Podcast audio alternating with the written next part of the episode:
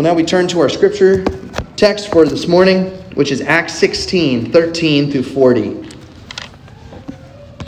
Acts chapter 16, verses 13 through 40 as we continue our series through uh, the Acts of the risen Lord Jesus. I invite you to stand as you arrive there. It's on page 925 of your Pew Bible.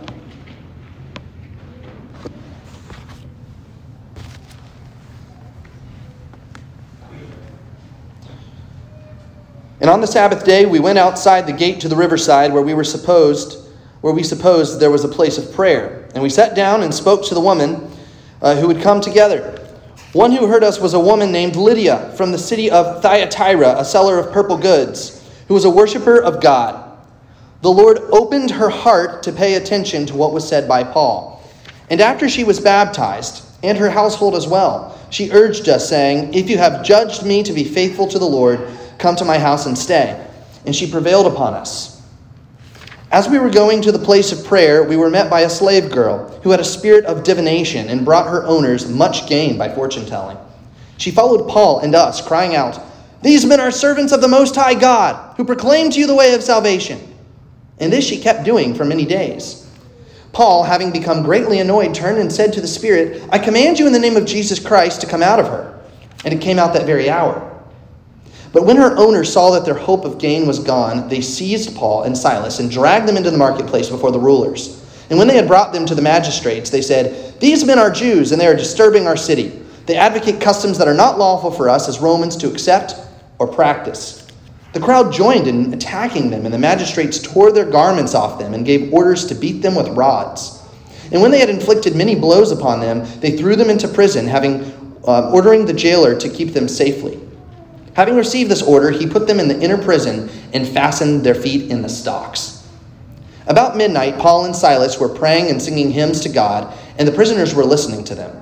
And suddenly there was a great earthquake, so that the foundations of the prison were shaken, and immediately all the doors were opened and everyone's bonds were unfastened. When the jailer woke and saw that the prison doors were open, he drew his sword and was about to kill himself, supposing that the prisoners had escaped. But Paul cried with a loud voice, do not harm yourself, for we are all are, we are all here. And the jailer called for the light and rushed in. And trembling with fear, he fell down before Paul and Silas. Then he brought them out and said, Sirs, what must I do to be saved? And they said, Believe in the Lord Jesus, and you will be saved, you and your household. And they spoke the word of the Lord to him and to all who were in his house. And he took them the same hour of the night and washed their wounds. And he was baptized at once, he and all his family. Then he brought them up into his house and set food before them. And he rejoiced along with his entire household that he had believed in God. But when it was day, the magistrate sent the police, saying, Let those men go. And the jailer reported these words to Paul, saying, The magistrates have sent to let you go. Therefore, come out now and go in peace. But Paul said to them, they have beaten us publicly, uncondemned, men who are Roman citizens, and have thrown us into prison. And do they now throw us out secretly? No, let them come themselves and take us out. The police reported these words to the magistrates, and they were afraid when they heard that they were Roman citizens. So they came and apologized to them, and they took them out and asked them to leave the city. So they went out of the prison and visited Lydia. And when they had seen the brothers, they encouraged them and departed. The grass withers, the flower fades, but the word of our God abides forever. Amen. You may be seated.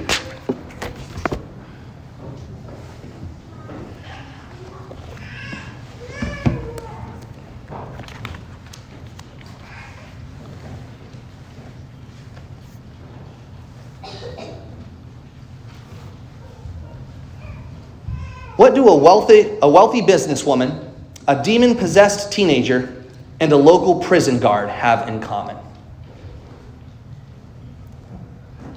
They all experience the life changing power of Christ in the gospel. That's what we see in our passage, isn't it? Three very unlikely converts. These people couldn't be more different. Um, and, and we get a profile of each of them, and we get to hear of their salvation. And we could have even slowed down and looked at each of these conversions, but I thought it would be helpful to look at, uh, at, at the, the sweep of this narrative and how it goes from the wealthy businesswoman in Lydia to the demon possessed teenager uh, and to this local prison guard who we particularly know well um, in our Bible education. Uh, and and as, as we weave through them and see these this unlikely band come together, we see what they're coming together over is Jesus and his intervention in their life. They all experience the life changing power of Christ in the gospel. And so can you. This whole chapter is here to show us, to teach us who can be saved, how they can be saved. And by the end of it all, you're just left, I, I pray you're left with this sense that, well, if it includes them, and if that's how it works, then I must come to Jesus. I want us to look at each of these persons, just a profile of each of them.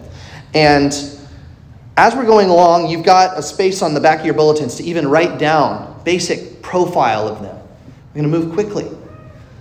And then at the end of this sermon, I really want to look back through them and say, what, what can we learn? What can we learn? What are we called to do? What are, how are we called to react to these conversions?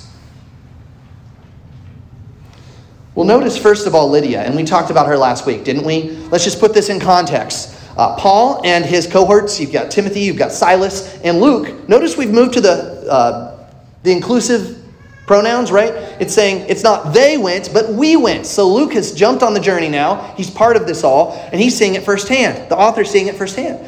And he's saying, We were called uh, from Asia over to Macedonia, over to Europe. Remember, they saw this, uh, this vision of a man. He was saying, Come over to Macedonia and help us. And so they did. But little did Paul know the Macedonian man was actually a woman named Lydia. I'm speaking tongue in cheek, of course. You have Lydia, and he meets her as she is with a group of, of, of, women praying by the riverside in Philippi. There are not even 10 Jewish men there who believe in the, the one God of the Bible. Um, and so what you find is not a synagogue meeting, but a group of women that are praying by the rivers. And Lydia's amongst them. Now let's do a quick profile of Lydia. Who is she? Well, she's wealthy. How do we know that? Well, she was a, a seller of, of fine purple cloth. The high end clothing line of the ancient world, because in order to have this purple dye to make clothes purple, in that time you had to, to extract it from these sea creatures uh, in, uh, under the water. And so it was all this work. And so, so she had a lot of money. She was wealthy. And in fact, if we could put her somewhere, um, you know, in the scope of Dayton, I, would venture to say that she would be owning a high-end clothing boutique um, on Far Hills Avenue, right next to Dorothy Lane Market. You know the strip I'm talking about? And uh, she would be the spot that people would come to when, whenever they're in Dayton. Uh, if you have celebrities passing through Dayton, they'd want to stop there because she has the clothes that everyone's talking about. I know, I don't know many celebrities that would stop through Dayton, but if they did, that's where Lydia would be. She's wealthy. She's also notable. You know this because out of these three converts, she's the only one that her name is explicitly used. I think that's because she was very well known in Philippi. Uh, her, her riches, her status, um, her place in the community had gotten her name to be uh, very memorable. And she's also religious. She has this you know, conservative Jewish bent uh, to her, uh, to her, um, her life. And so uh, you see her on a Sabbath day praying to God. She finds the God of the Bible interesting and useful. But I want to note something wealthy, notable, religious isn't enough. There's one thing that, that Lydia lacks she lacks a knowledge of Jesus. And so when she hears Paul speaking of this Savior who came to die for sins, who came in, uh, uh, to, to bring to fulfillment all that's prophesied in the Old Testament, Lydia's ears perk up and she starts to realize that the God that she found to be useful is actually the God who is beautiful in the gospel. And her heart is opened not by her own interest, but by, by God's Holy Spirit, so that she says, Yes, yes, I want this, I need this, give me Jesus. And so here you have the wealthy, notable religious woman uh, falling upon her knees, uh, believing in Jesus by faith. And, and, and by the way, bringing her whole household to be baptized. Isn't that amazing? And I'd venture to say that the first application for us today is that if you're here and you would fit something of this category, right? Um, maybe you have conservative values. It's not enough. Maybe you have a kind of wealth that you're generous with. It's not enough. Maybe you come to church every Sunday. You're, you're interested in religion. It's not enough. Why? Because none of that uh, could possibly stack up. It's, it's, it's Jesus alone that our hearts need. Not some social kind of performance fitting into some social class. It's, it's Christ and our need of Him. So I'd plead with you if, if you're here and you're saying, I'm kind of like Lydia, aren't I? Go the next step. Be like Lydia who, who embraces Christ in the gospel. Because God is not just useful to her, He becomes beautiful to her in Christ. So you have Lydia, and that's the first profile. But I want you to see that we suddenly shift after her household is baptized, and we shift to a very different person. And it, it, this person is, of course, the slave girl, the demon possessed slave girl. And if we were to put her somewhere in the map of Dayton, we'd, we'd move from, uh, from Far Hills Avenue and we'd drive over to the bus stops on the east end, far east end of Dayton. And you'd find there the drug addicted, prostituted teenager. And that's kind of the realm we're talking about now. You understand what I mean? Now, what you need to understand about this girl in the, in the scriptures, this demon possessed girl, is she is, her whole life is defined by one word bondage. Bondage. She's, in fact, under two layers of bondage. The first is a spiritual bondage. She's possessed by Satan himself by a demon. He has his clutches over her soul. In fact, the Greek literally says she had a python spirit. I don't really know what that means.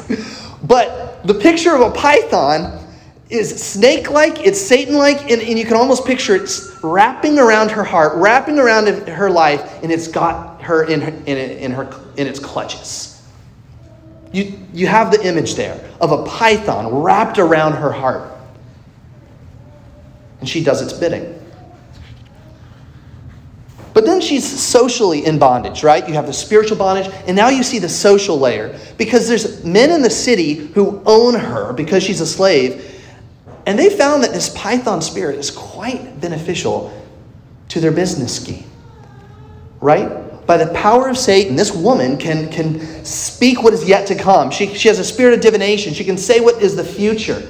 And she starts to make them a lot of money through this, right? $50 and we'll tell you your future. And so these are these men are like spiritual pimps that are using her and benefiting, profiting from her, and they have her in, in their clutches too. They don't want a single thing to change.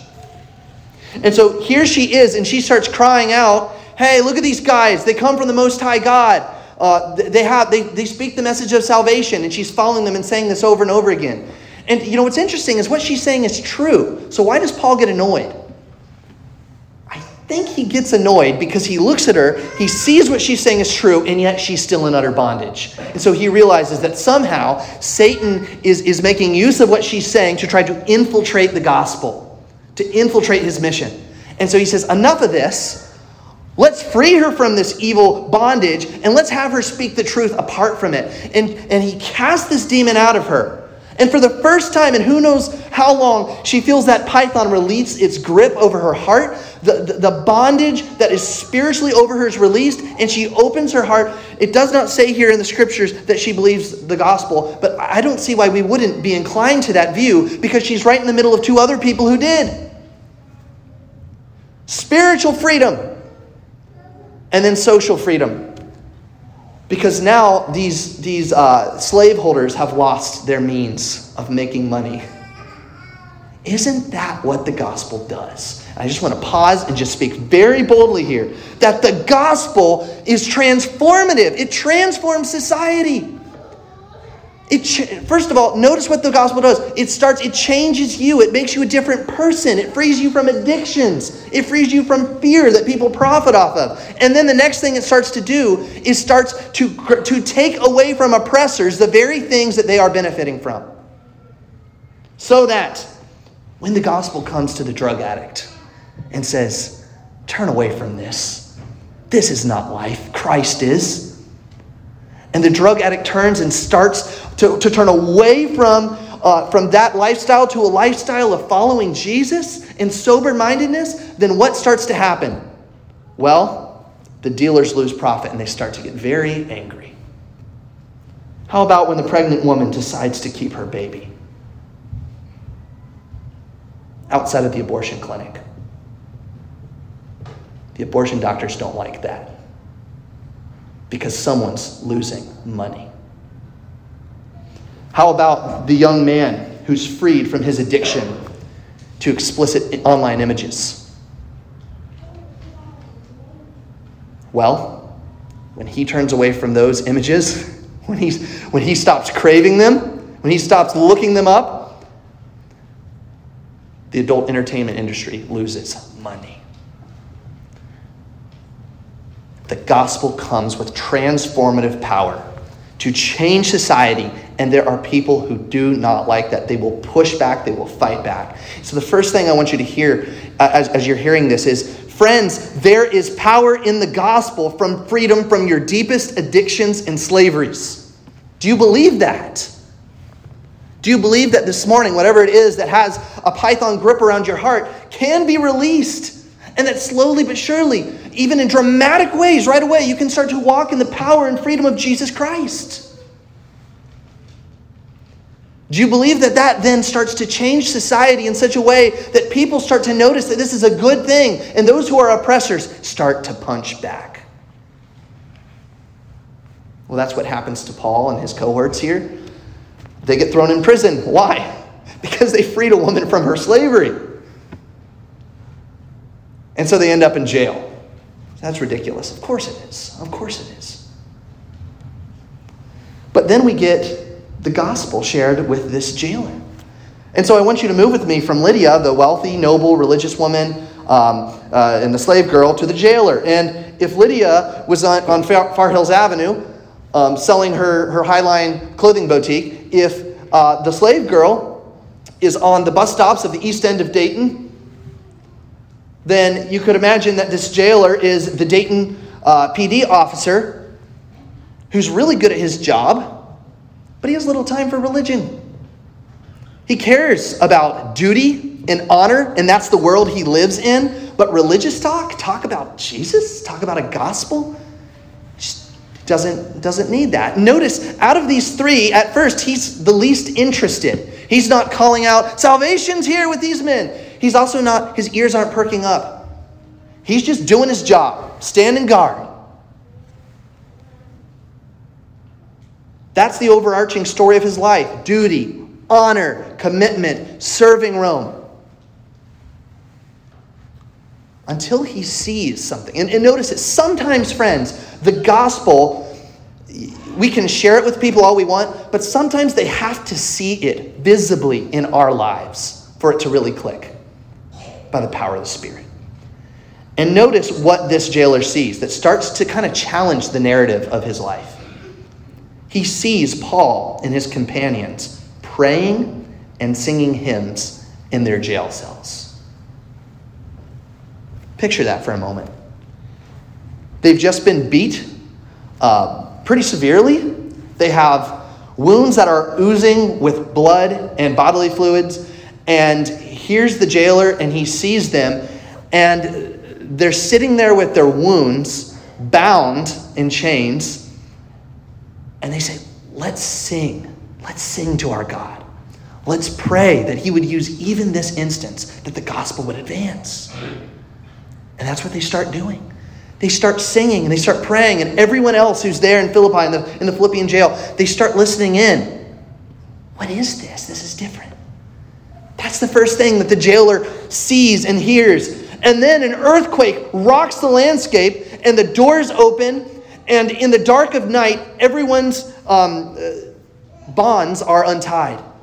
Suddenly, by some miraculous intervention. And in that moment, his whole worldview turns in on itself and he realizes duty, honor, commitment, that's all there is. I've got to take my own life. In fact, it was the law. According to Justinian law, if a jailer failed in his duties, he would be executed. So he says, I'm going to make this quick. I'm going to, I'm going to honor my failure by falling on my own sword. This is all that life is. But then he hears a word coming out of the darkness Don't do it. We're still here. And in those words and in that sight, what he sees is disciples paying evil with good, repaying evil with good. Because you see, if Paul and his cohorts leave, this man dies, either by his own sword or by the, by the executioner's sword. So they stay. Why? Because they know Jesus. Because they know a Savior who repaid evil with good. Because they know a Savior who suffered and died for them so that now they can turn around and say, Don't take your life. There's one who already gave his life for you. His name is Jesus. And in this moment, he's so overwhelmed, he realizes that his worldview isn't enough, that honor and duty are good things, but they have something that he needs. They have a storyline to their lives that he's missing. And he says, if I have what they have, then I have a hope that can endure through tribulation, that can float in the midst of suffering.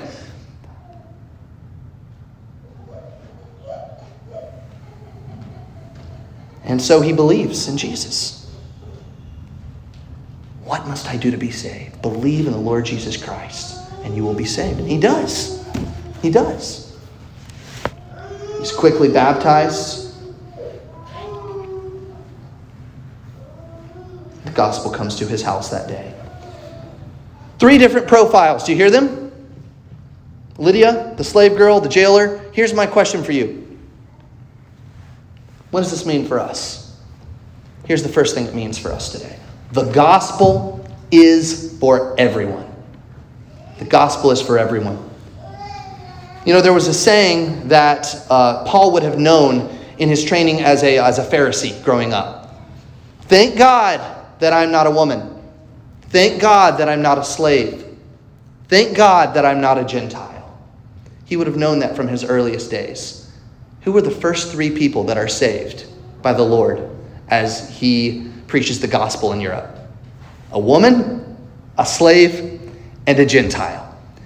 Saved in very different ways, but by the same working of the Holy Spirit and the power of God in the gospel.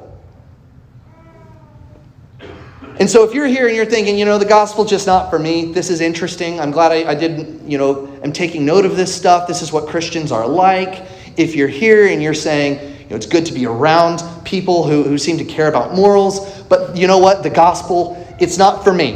I'm going to let that pass today, maybe later. I want you to hear that the gospel is certainly for you. Each of these people are very different different races, different genders, different, um, uh, dif- different lifestyles from different parts of town. And it doesn't matter. The same gospel comes to each of them, and it appeals to their hearts in different ways by the power of the Spirit. So, if you're here today, what, what, what I want you to hear is that the gospel is certainly for you.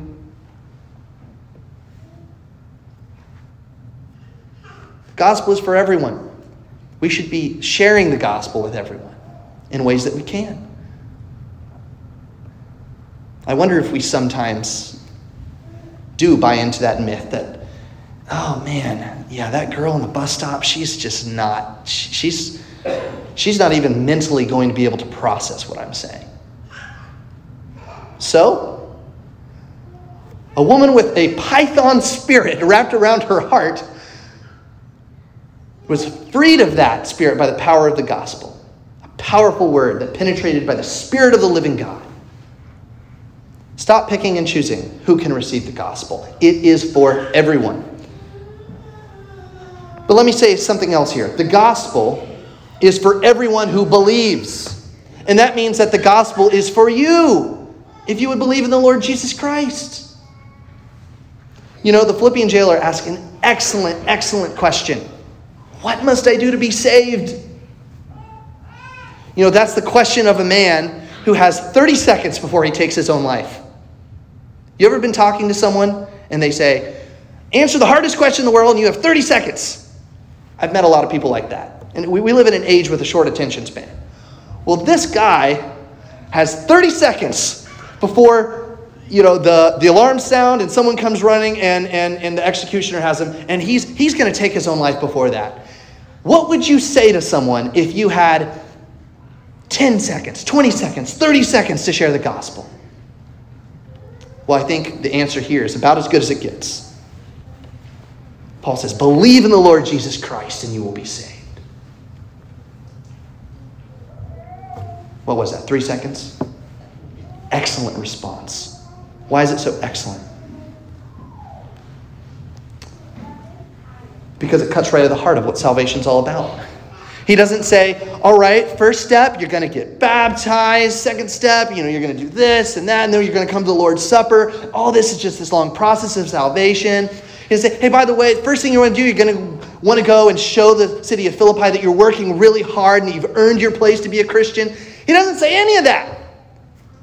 He just says, trust in Jesus. And then we'll see how the rest flows out. Because the moment you trust in Jesus, confess Him as your Lord and Savior, you are saved for, for eternity.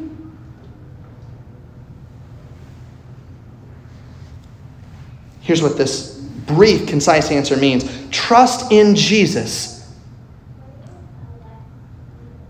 for what he did for you. Notice that his answer, the question, what must I do to be saved? He's looking for some sort of an action. But the action itself is not one that leaves us on the constant treadmill of spiritual improvement and works. The answer is here's the only action trust in what Jesus did for you. He died on the cross for sinners like you. He took the penalty that your sins deserve, and he took him took them upon his very life, his sinless life. Trust in the life that Jesus lived that you failed to live. He's a sinless person. He lived the life that we failed to live. So trust in him. Grab a hold of his righteousness. That's all you must do to be saved. Have you believed in the Lord Jesus Christ for salvation? What must you do to be saved? Believe in Christ. That's the message to Lydia, to the slave girl, to the jailer, and it's the message to you. Let's pray. Heavenly Father, we thank you for the fruit of salvation that we see in these three Oh, that we would know for sure, for sure that we are with them. Lord, those here who have trusted Jesus, we pray that you would console us with this passage. That it would be a balm to us and we would say, Lord, thank you for, for guiding my heart, for opening my heart to trust in a Savior. Oh, that I would honor him with my life. Lord, those here who have not trusted in, in the Savior, pray that salvation would come this very hour. Trust in the Savior would be found, that belief in His name, and that many would be saying this very hour Nothing in my hands I bring, simply to Christ's cross I cling. For He did everything that was necessary for my salvation, so that I might now live to His glory. We pray this all in Jesus' name. Amen.